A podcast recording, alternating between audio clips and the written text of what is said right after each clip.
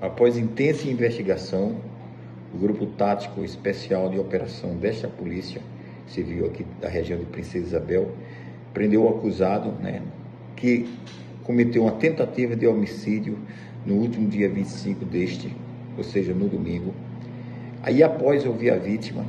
pedimos a, o mandato de prisão e a busca e a apreensão na casa do acusado e a polícia civil, através, repito, do grupo tático de operação,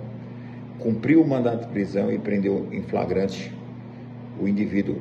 que foi autuado também por porte de arma de fogo e também vai responder por crime ambiental, é, baseado no artigo 29 da Lei dos Crimes Ambientais. E responderá também pelo crime de tentativa de homicídio. Então, o suspeito com as iniciais JCS